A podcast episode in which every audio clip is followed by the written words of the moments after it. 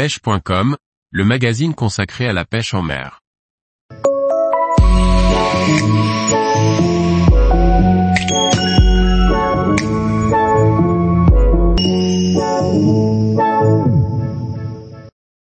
Journée mixte lagune et rivière, afin de trouver des picoques basses. Par Liquid Fishing. Pour cette troisième journée, on continue l'exploration des lagunes. Certaines lagunes sont assez faciles d'accès car elles sont connectées à la rivière. D'autres, sont totalement séparées de la rivière, il faut alors y transporter une embarcation. Les équipes sur place sont sans cesse dans la recherche de nouveaux spots de pêche et de nouvelles lagunes. J'ai eu la chance d'aller pêcher sur une lagune qui venait tout juste d'être rendue accessible, nous sommes donc les premiers à la pêcher. Les équipes ont préparé l'accès à l'avance, en creusant un escalier à même la berge. La journée commence donc par le transport d'un bateau, sans son moteur, jusqu'à la lagune.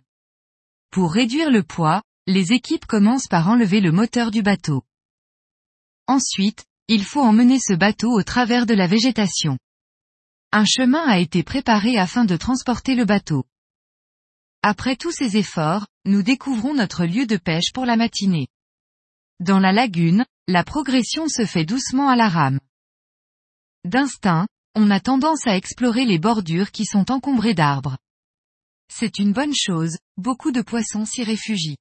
Cependant, pêcher en pleine eau, qui faut l'avouer est plus ennuyeux, peut se révéler une bonne chose à faire, car des gros poissons s'y tiennent. Il faut donc prendre le réflexe d'alterner. Ma stratégie est d'explorer la bordure soigneusement, et de temps en temps lancer en pleine eau.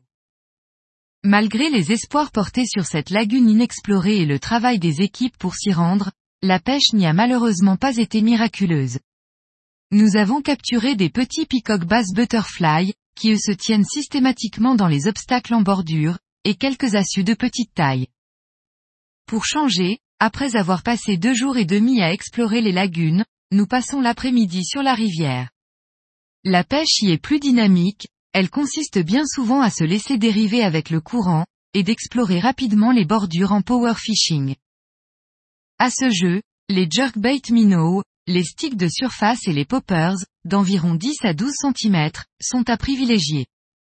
Ici, comme il y a les piranhas, on évite d'utiliser des leurres comme les spinnerbait et les bucktail jig, qui ne durent pas longtemps face à leurs dents.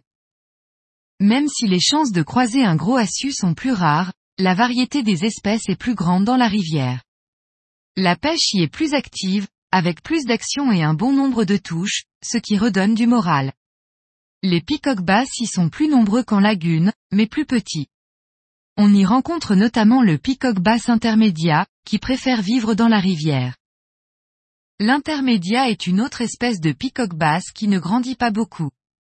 Elle peut faire jusqu'à 3 kg. Elle est endémique du bassin de l'Orénoque, et on la retrouve uniquement dans cette région de la Colombie et du Venezuela.